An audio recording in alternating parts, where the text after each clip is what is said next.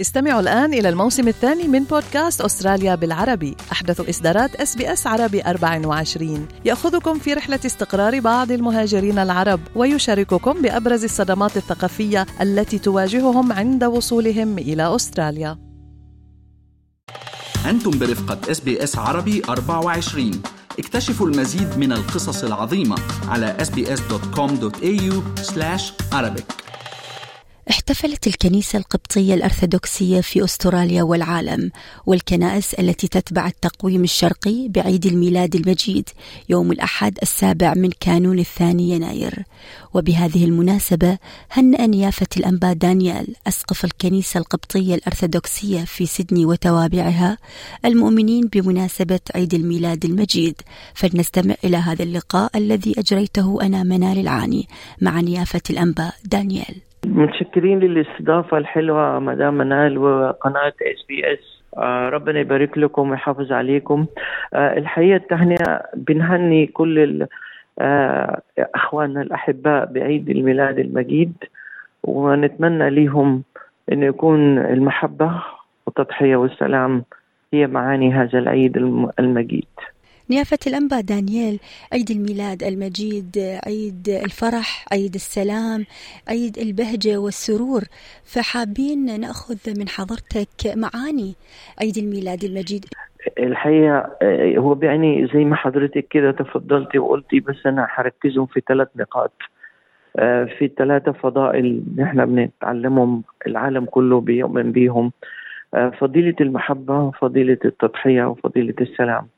والثلاثة لازم المحبة تكون الأول.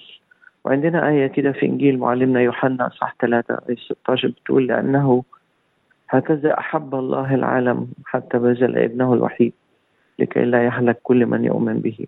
فيا ريت في في في عيد الميلاد أحد المعاني كل إنسان يحب أخوه محبة خالصة ويتمنى له كل خير. المعنى الثاني الضحية تضحية. ما فيش محبة بدون تضحية. السيد المسيح لما تولد في مزود البقر ضحى وكلمة الله الناطق ونطق الله العاقل. اتولد فقير وضحى وأخيرا عمل التضحية العظيمة أنه اتصلب من أجلنا على الصليب. لكي يفدينا من الخطية واللعنة والفساد. آه يا ريت كل واحد يضحي من أجل أخوه بتضحية أمينة بدون غرض بدون مصلحة. ولو الإنسان حب أخوه وضحى من أجله هيعيش في سلام. والسلام ده آه سلام دا يكون دائم لأنه ما فيش مصلحة. الإنسان بضحي بحب والسلام هيجي كنعمة من ربنا.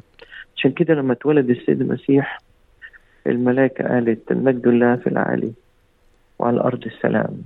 نتمنى يكون في سلام في كل العالم وبالذات في البلاد اللي فيها حروب. السودان. غزة أرمينيا. ربنا يجيب سلام ببركة الطفل المزود. نيافة الأنبا دانيال للعيد رموز مثل الشجرة المغارة وأيضا بنفس الوقت للعيد معاني مثل ما تحدثت نيافة الأنبا دانيال المحبة السلام التسامح. حابين نيافة الأنبا دانيال تحدثنا عن هذا العيد جاء بظل ظروف صعبة بظل ظروف أمنية غير مستقرة ببلداننا العربية. شو بتحب تحكي عن هذا الموضوع؟ بالنسبة للسؤال ده جميل رموز عيد الميلاد شجرة عيد الميلاد آه والمغارة والصلاة تسبيح. الحقيقة أنا هتكلم عن الثلاث نقاط دي ونقول عليهم للعالم الجريح الآن. الشجرة دايما أوراقها خضراء وفيها ثمار. يا ريت الإنسان في عيد الميلاد يتذكر لما يشوف الكريسماس تري إنه يكون هو حي وليه ثمر. وأي إنسان ملهوش ثمر ملهوش معنى. لكن الحياة واللون الأخضر والثمر مرتبطين ببعض. فياريت كل واحد فينا يسعى إنه يكون ليه ثمر حلو حقيقي لنفسه لأسرته لبلده لشعبه لدينه لأي حد. آه المغارة أيضا لها رمز مهم. بتشير إنه الإنسان آه مهما كان غني مهما كان ذو سلطة مهما كان ذو ثروة آه إنسان ده فقير مهما كان هو تراب آه أحب أقول لك حضرتك حاجة يا أستاذة منال إنه حوالي عشرين كاهن من الكنيسة القبطية الأرثوذكسية نتيجة للحرب اللي ابتدت في السودان 15 أبريل 2023 مستمرة الآن. 20 كاهن بأسرهم زائد 2000 أسرة قبطية أرثوذكسية طلعوا من السودان غرباء عاشوا المغارة ما عندهمش حاجة غير الباسبور بتاعهم وراحوا مصر. وهنا أحب أشكر فخامة الرئيس السيسي اللي استقبلهم وقداسة البابا تودروس الثاني اللي احتملهم وحب وقدام كل حب وخدمة. يعني المغارة تشير للغربة. خلي بال الإنسان مرات الإنسان بينسى إنه تراب. المغارة رمز إنه أنت غريب على الأرض ممكن في لحظة تفقد كل شيء وفي لحظة ممكن تموت كمان. أما التسبيح فهو رمز برضه لأنه نحن في عيد الميلاد بنصلي في, في الكنيسة رمز التسبيح بنصلي ست ساعات الساعة ستة نخلص 12 11 ونص وده رمز لأنه الإنسان يكون زي الملائكة لأن الملائكة ما عندها شغلانة إلا تسبيح ربنا يا ريت الإنسان يكون الرمز التسبيح ده يكون يسأل نفسه هل هل أنا طاهر زي الملائكة؟ هل أنا قديس زي الملائكة؟ هل أنا بحافظ على نفسي وفضائلي زي الملائكة؟ الرموز الثلاثة دي شجرة والمغارة والتسبيح بيرفعوا الإنسان للثمر وللغربة وللطهارة كلام جميل آه، من يافة الأنبا دانيال أيضا آه، سيدنا لديك تواصل وبشكل مستمر مع الجالية القبطية هنا باستراليا وأيضا بمصر وعندك زيارات بين الحين والآخر. حدثنا عن تواصلك شو بيعني للأقباط بمصر؟ والحقيقة نحن ضعفي كأسقف لازم آه، بيخضع لقداسة البابا المعظم الأنبا تودروس الثاني والمجمع المقدس. نحن حوالي 149 مطران وأسقف بنجتمع مرتين في السنة آه، في مصر. آه، مصر فيها الرئاسة بتاعتنا.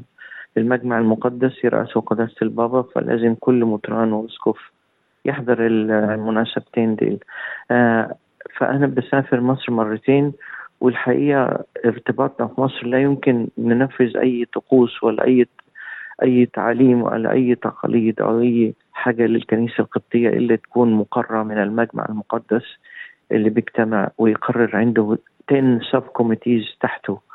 يعني نحن بنجتمع ك sub-committees ونرفع recommendation وبيحصل voting في المجمع المقدس. ممكن التوصية تنجح ممكن تؤجل ممكن ترفض.